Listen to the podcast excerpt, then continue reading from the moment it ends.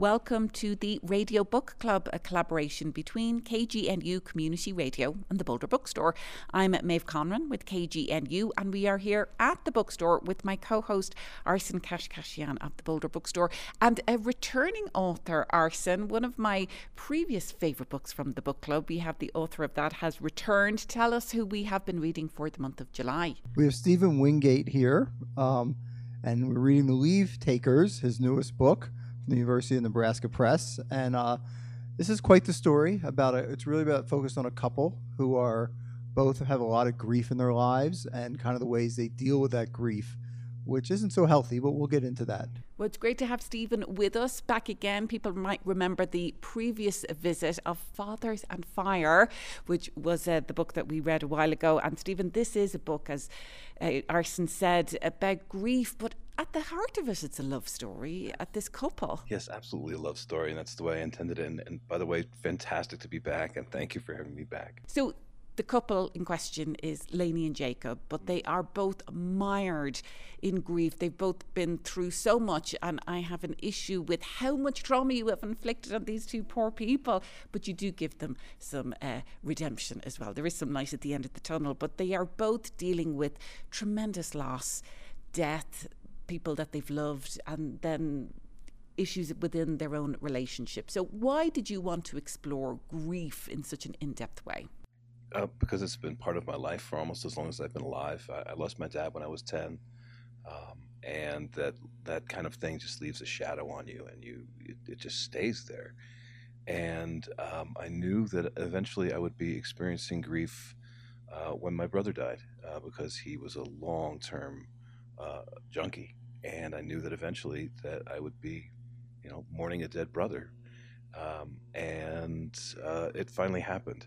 Uh, and it was time to really kind of sit with the grief and uh, just kind of get to know it a little better because obviously if you deny it it's just going to come back and you know, be all over you. So it was time to come to terms in, in, a way with grief. So i started doing it the, the only way i knew how which was by writing. I actually started this book uh, in 2003 uh, and finished it in you know, 2020 uh, because I knew for all this time that my my brother was going to eventually die from drugs, and uh, then he finally did. And it was time to really go back and, and really finish that book off. And it changed a lot once I actually had the experience of of that brotherly loss. And oh, my mother had died by that time as well, uh, so it was it was time. How did it change? I mean, what what what?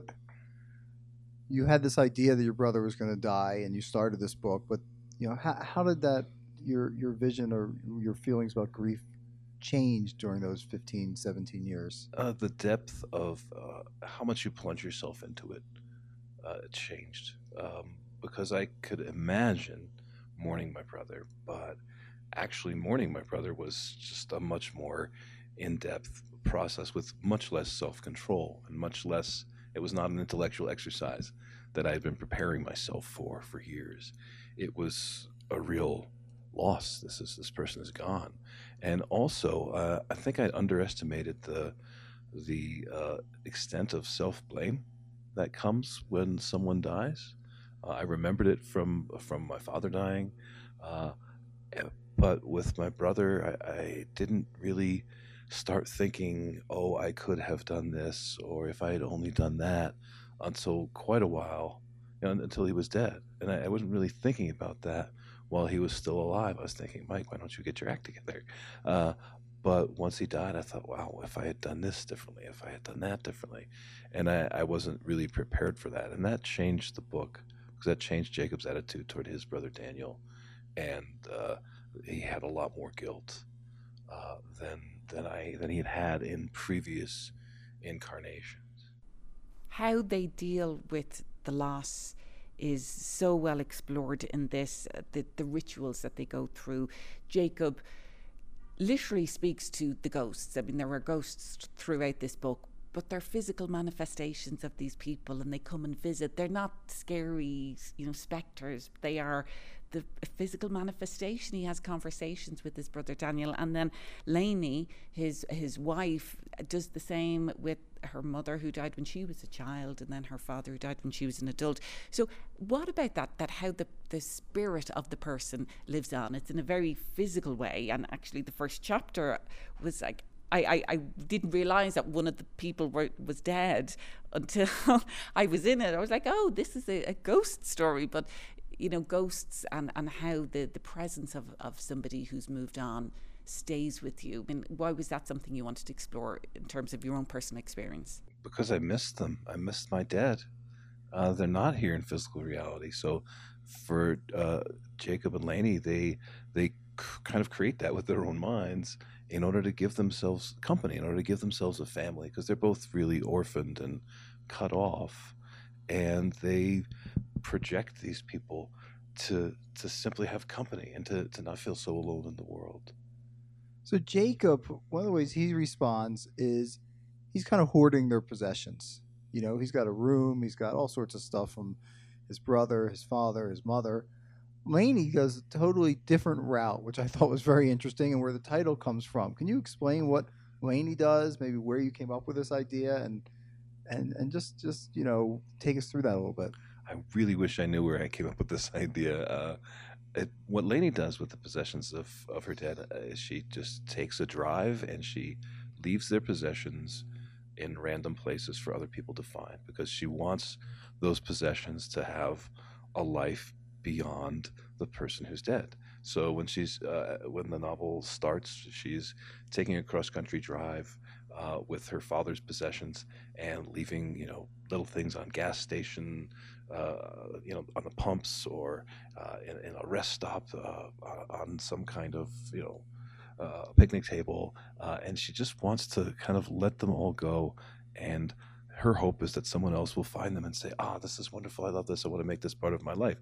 So, in a way, she's trying to push this person into some kind of earthly eternity through these objects. Uh, in, a, in a similar way to how she's trying to make the the dead live uh, by projecting those ghosts and talking with those ghosts. And Jacob has a completely different thing, as as Arsen said. He it's a shrine room essentially that he keeps it. But then when Lainey comes in to his life and his home, which is in South Dakota, which we'll talk about because it's, it's such an important setting she wants him to do the same thing and, and it really explores how our relationship with the person is tied to the relationship with the objects and and there's such psychology with that. I mean i remember when my mother died and we left her shoes by the door for a couple of years because nobody wanted to take that move to remove them because it, it's such there's such a sense of finality when you actually tackle the the objects that belonged to the person who died. Yeah. And Jacob, like you said, he's a hoarder. He holds on to them. He doesn't want to let them go. He puts them in this privileged place in his life and goes to visit the room to go commune with his dead. Uh, and it's it was kind of a unstoppable force meets immovable object, and Jacob just decides, hey, if I'm if I'm going to have this love in my life, uh, I'm going to need to just let this stuff go. And it's really hard for him to let it go, but he does. Uh, and you know that's that's why it's a love story because it's about how people about the give and take and uh, people kind of figuring out all right what it is what I what do I need to change in order to to stay in this relationship. And in addition to their shared grief, you know, they're both dealing with the loss of their parents, and then Jacob's uh, brother Daniel dies as well. They also have this shared I mean, it is an addiction to pills, but they sort of skirt around it where they kind of drive up to the edge of it, but then they say, no, we can be clean and then we'll back off. So, so take us through that. You mentioned that your brother died from drugs and Daniel, Jacob's brother, died of a drug overdose. But this, it's almost like a, I don't want to categorize addiction, but it's almost like a low level addiction where they feel it's a low level that they can dip in and out of it. It, it is definitely a low level addiction, and uh, it's something that's been that's definitely in my family. And I would be lying to say that it's not in me. I mean, it's certainly in me, and I have certainly uh, flirted uh, with addiction to various things, and I'm one of the lucky ones who has an off button, uh, unlike most of the men in my family who have not really had an off button. Uh, I, I think they are addicts. There's no question. They just fool themselves into thinking I can manage my addiction. I can I can take pills for ten days and then I stop. Uh, I'm sorry, that's still an addiction. You're you're still going back to those pills. So I uh, am very very conscious of that. Actually, uh, I don't know if I can talk about other venues here, but I wrote a piece for a literary hub about that. It's called "The Addict as Archaeologist." Uh, came out a, a, month or so ago, and it. Um, it's all about that kind of topic of, of kind of digging into your low level addiction, or what I like to call the low calorie uh, addiction, which for me is never really very far away. Any anything I put into my body, I'm always thinking, is this going down the wrong road? Is this a bad thing? Because I've seen what it can do to people, and people I love who are very close to me, and uh, yeah, it's it's definitely addiction. They just they're kidding themselves. They're fooling themselves, and the only way they're they're going to get out of it is by not fooling themselves anymore. Well, fooling themselves allows them not to try to get help in any mm-hmm. way. And you know, for a little while in the book, um, I was getting a little frustrated with like, oh, they need therapy, they need something, and and then it finally it's mentioned an FBI agent kind of brings up the subject like, are, are you getting help? Are you like, and I thought that was interesting, and I, we want to get to the setting, as Maeve said. I, I think it fit in with the setting. You you get this idea they're in rural South Dakota, and maybe therapy is not as readily available and as widely as accepted as it is, you know, in the town like Boulder. Mm-hmm. Tell us about that relationship and, and their ability to fool themselves also means that they're not going to seek help, right? Yes. Part of the South Dakota ethos. Jacob is much, even though he doesn't really like South Dakota, in fact, loathes it in many ways he is much more of a South Dakota person than he would like to let on. And up there, well, you've been there. It's it's people are just they're tough and they're proud of being tough. And I can do this by myself, and I don't need help. And that kind of is combined with the addict's white knuckling thing of saying I, I, can do this myself. I can stop anytime I want to. It, it's really hard for people to say help me, especially if you're an addict. It's really hard to say help me and neither of them want to do that because then they feel that they would feel even more pathetic than they already feel uh, because their addiction gives them a lot of shame and I, I found that with addicts in my family and out you know that, that addiction really gives you shame and it's hard to say help me because then it's it's really you're kind of admitting all right failure. I'm, I'm a failure. I've, I've messed up. And you know i think that's actually the first step to to healing addiction is to to say, "Help me." Uh, neither of them want to do it, and Jacob in particular is he's wrapped up in the machismo, even though he pretends that no, South Dakota is really not who I am. But he spent his teen years here, and he's he's been back for for a couple, and he's you know he's definitely a South Dakota kid who doesn't want to ask for help. He wants to do it all by himself, uh, and that's you know if you're in trouble, that's a really difficult place to put yourself in. So there's this whole other backstory, and the reason he's in South Dakota, and the reason there's an FBI agent is that Jacob and his late brother Daniel lost their parents to a murder suicide. And that, of course, influences so much in their life, but to the point that Jacob creates a website, survivorsofmurdersuicide.com.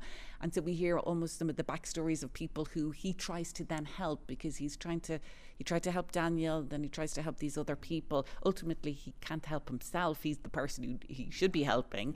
Why did you want to put them in that context? Murder, suicide? Was it something in the news? Was it something that you saw? Because that's such an extreme form of death for these two boys who then end up living with family members in South Dakota. This is uh, me taking a little bit of my life and just making it more extreme for the purposes of uh, giving myself a challenge that's not autobiographical uh, and uh, kind of making a more dramatic situation to work with fictionally. Uh, my own dad, when he died, was about to go to jail for attempted murder, not for someone within my family, but uh, that's kind of weight has been something that I carried for a really long time, uh, and I wanted to see well what what's that weight like if it's heavier. So I gave Jacob and Daniel a heavier weight, uh, and their their father had uh, killed their mother and then killed himself, and that's uh, something that's really haunting Jacob a lot more than uh, my family situation was haunting me. But I like to do that with fiction. I think many people do that. It, it take some part of your life. It, it's unavoidable to write about your own life in fiction. You're, you're going to do it one way or another, whether you are trying or not. And I just took it and kind of made that monster bigger just to see how it was going to affect people. Did you ever think you were putting too much on your characters? Because I, I, mentioned this at the beginning. Mm-hmm. There, there's so much empathy and sympathy that I had for them. I think you write them in such a sympathetic way, but I just kept feeling, oh my gosh, can we give them a break? There's so much that these poor people are trying to deal with. I, I definitely worried about that, and uh, I, I think one of the things that I did over the drafts was to try to concentrate that sadness in specific places rather than have everything be all sad all the time because we all know people who've lost just kind of everybody and they're just sometimes unless they work through it they just they feel really hollow and they can't connect to others and uh, jacob laney are both like that it's very difficult for them to try to connect to people they're, they're kind of like the only people they can connect to because they've both felt that shared loss so over the drafts I, I definitely had that in mind of trying to kind of pull back and not have them be such sad sacks. And that's that was the danger. At the same time, they're sad sacks. They're both deeply depressed. So that's a that's a, a balancing line that I definitely had to play with, and hopefully got it in, in a way that was not too frustrating for readers. But they, they I can't ignore. I can't pretend that their life is just, you know, hey, one great day after another because they really are mired in the in the, the situational depression. Well, I was hoping you could read a little section here, the beginning, I guess, and give people a feel for what what the language in the book is. And um, one thing I thought, you know, this is the, your third book of yours that I read, and I, I like to, maybe after you read this passage, we can talk about whether you think you're changing as a writer stylistically or mm. what that's been like as you move through your career. So this is this is the very first uh, passage. Um, it's called uh, "Cherry Wet Red Fenders." I named the chapters in this one. For a truck pushing fifty, it ran damn fine. A 1971 Dodge Power Wagon Crew Cab Camper Special 383 V8, painted a custom purple with chrome wheels and a steel front bumper ready to ram anything that pissed it off. Inside, a swirly amber ball embossed with a map of Earth sat atop the gear shift. From the rearview mirror hung a rabbit's foot dyed lime green, and on the crew bench and back sat a man with greasy dark blond hair down to his bare nipples and a waxy face that hadn't felt the sun in months. A drunk, you might think at first glance. A junkie, if you knew better. He stared at the open hood before him, feeling the engine rumble. The truck sat idling at Kroplanak Truck Stop outside Blunt, South Dakota, where US 83 merges with US 14 until Pierre, and outside the window big tufts of snow that looked lost in their mother storm floated through a streak of sunlight. Beneath the hood, another man, taller and sharper in the face. His light chestnut hair and a frayed ponytail set his elbows down near the radiator and cried in the biting December wind instead of checking the transmission fluid like he was pretending to do.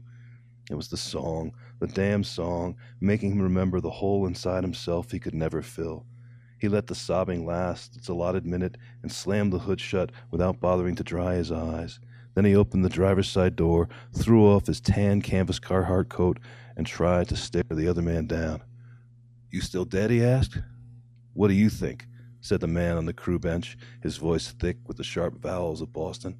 He stuck his tongue out pretending to choke, then lolled his head sideways. That song freak you out, poor baby? Yeah, it was the song. The figment in back was Daniel Nassadreen, who had died one year ago that night, the 12th of December, from a heroin overdose in Hot Springs, South Dakota. The man staring at him, Jacob Nassadreen, was Daniel's elder brother by two years and refused to forgive himself for living a moment longer. Jacob cranked the heat in the stereo, vowing to get through the song this time. It was the Allman Brothers' Ain't Wasting Time No More, which the Nassadreen boys had played together on their last shared night on Earth.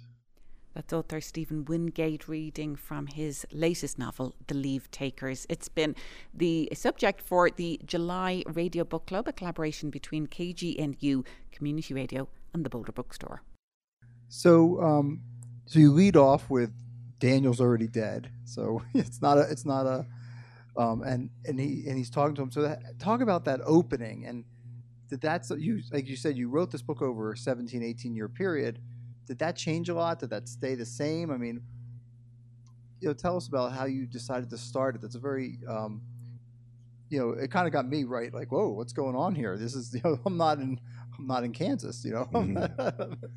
Well, For years, the opening, uh, when this book was set in Boulder, uh, which it was for most of its life, uh, the opening was Laney. And it was only uh, when I went into that last couple of rewrites uh, after my brother died that I said, you know, I really need to start this with Jacob and, and launch him off and let him be the, the, the first note. Uh, and I didn't want to hide the fact that, that Daniel was dead. I wanted to make it really clear that this is a person who talks to dead people. Uh, and it to really establish that right away about him uh, so that nobody that nobody was fooled and also to to let everybody know that these ghosts were very much figments of the imaginations of the characters.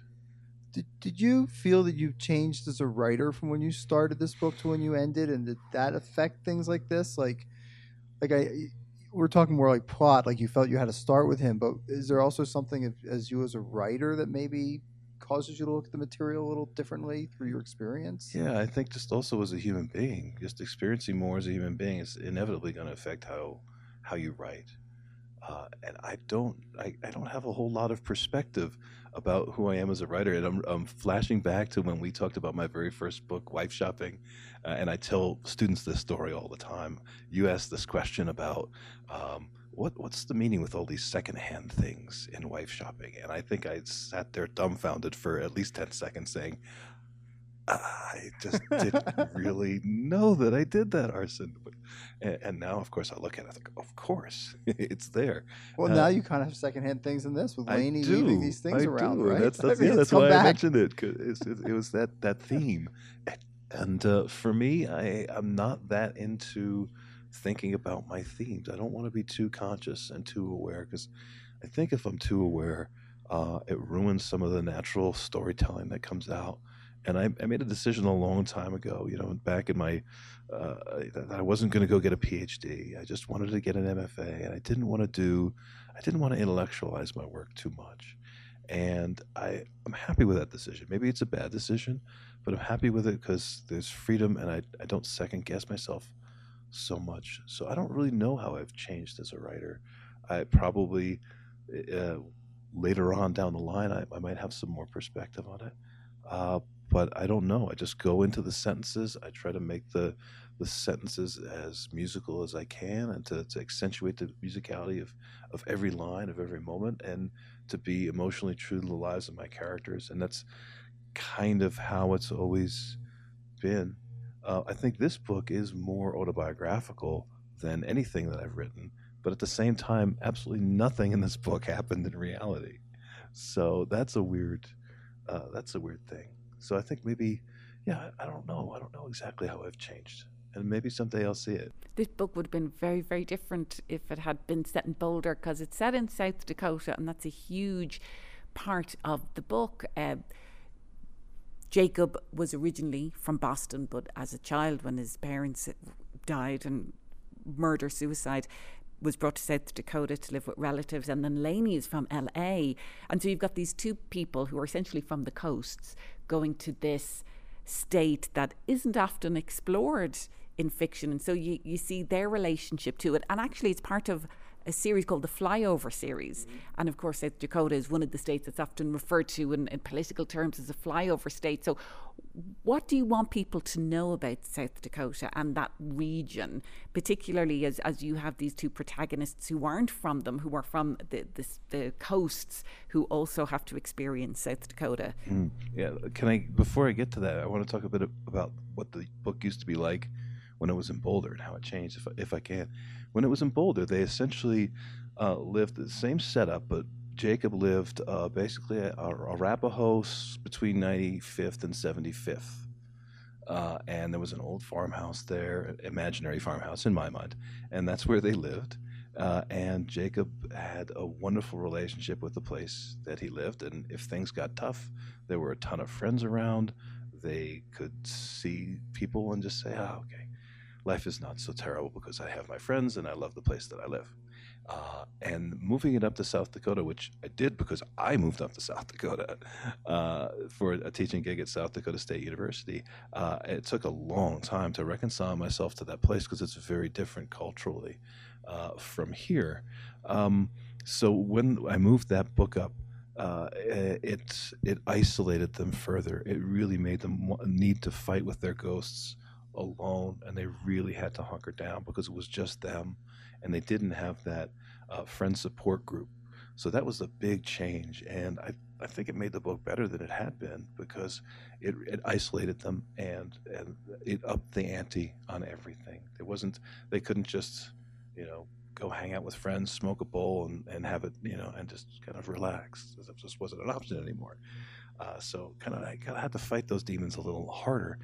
In terms of what I want people to say about South Dakota, oh, or to, to feel about South Dakota, I, I don't know. Again, I'm, I'm not that self aware as a writer. Um, and uh, but in terms of how I feel about South Dakota, it's it's a very different cultural place for me, and one that I have not really reconciled with, and I'm not sure I'm ever going to. Uh, it's uh, it's a foreign place to me. It's a place where I live. It's a place I've come to know, but it's not my place. So I can't really write about it from the perspective of anyone who is, uh, to any sense, instructing people about what it's like. All I can do is say the truths and you know multiple truths about the place as I see and experience them. So I'm no authority on on South Dakota, and I, I'd like people to, uh, you know, just kind of think about it on their own and, and figure out how they feel about it. They they're going to have their own relationship to it. So I, I'm not in any way someone who can speak for the place, but I can speak about the place, and I think that that's absolutely crucial to have in any kind of regional literature.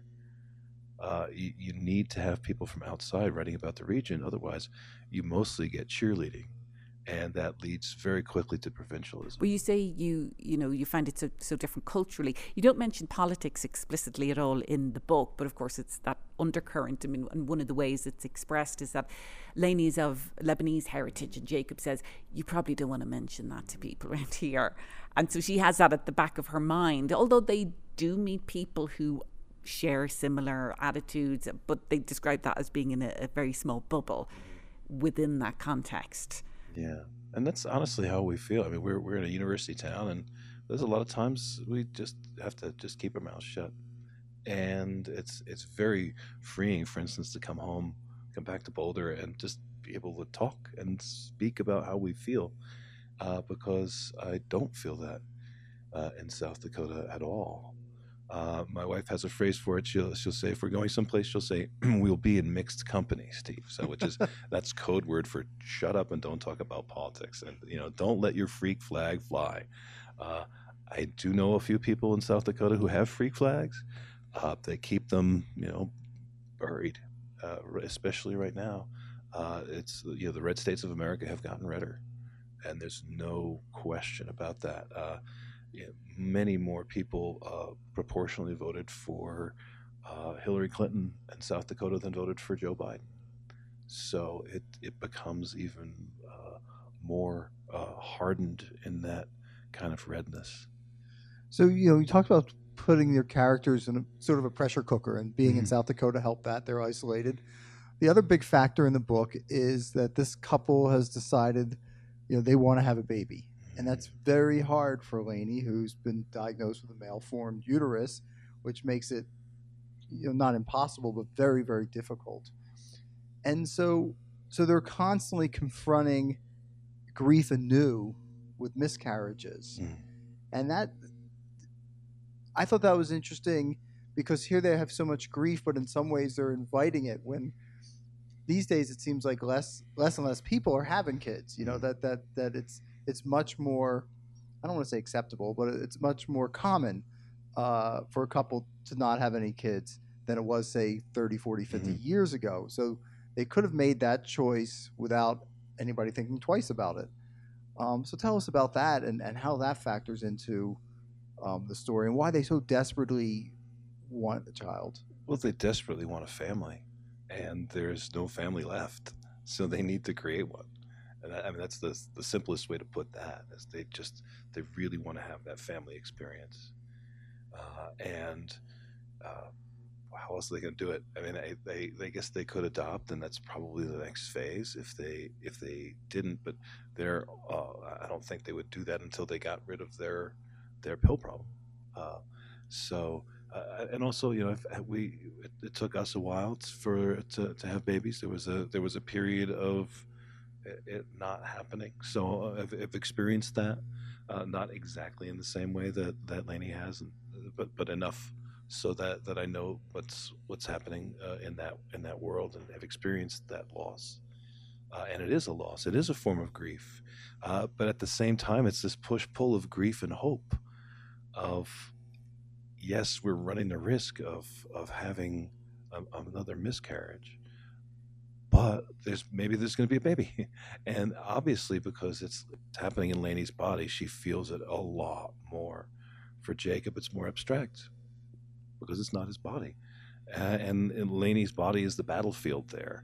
And so she really uh, has a lot of uh, angst and sadness uh, about that and, and, really doesn't doesn't want the pressure but still wants to take a chance. She just doesn't want to get her hopes up. She's always saying to Jacob, don't get your hopes up because I lose all my babies.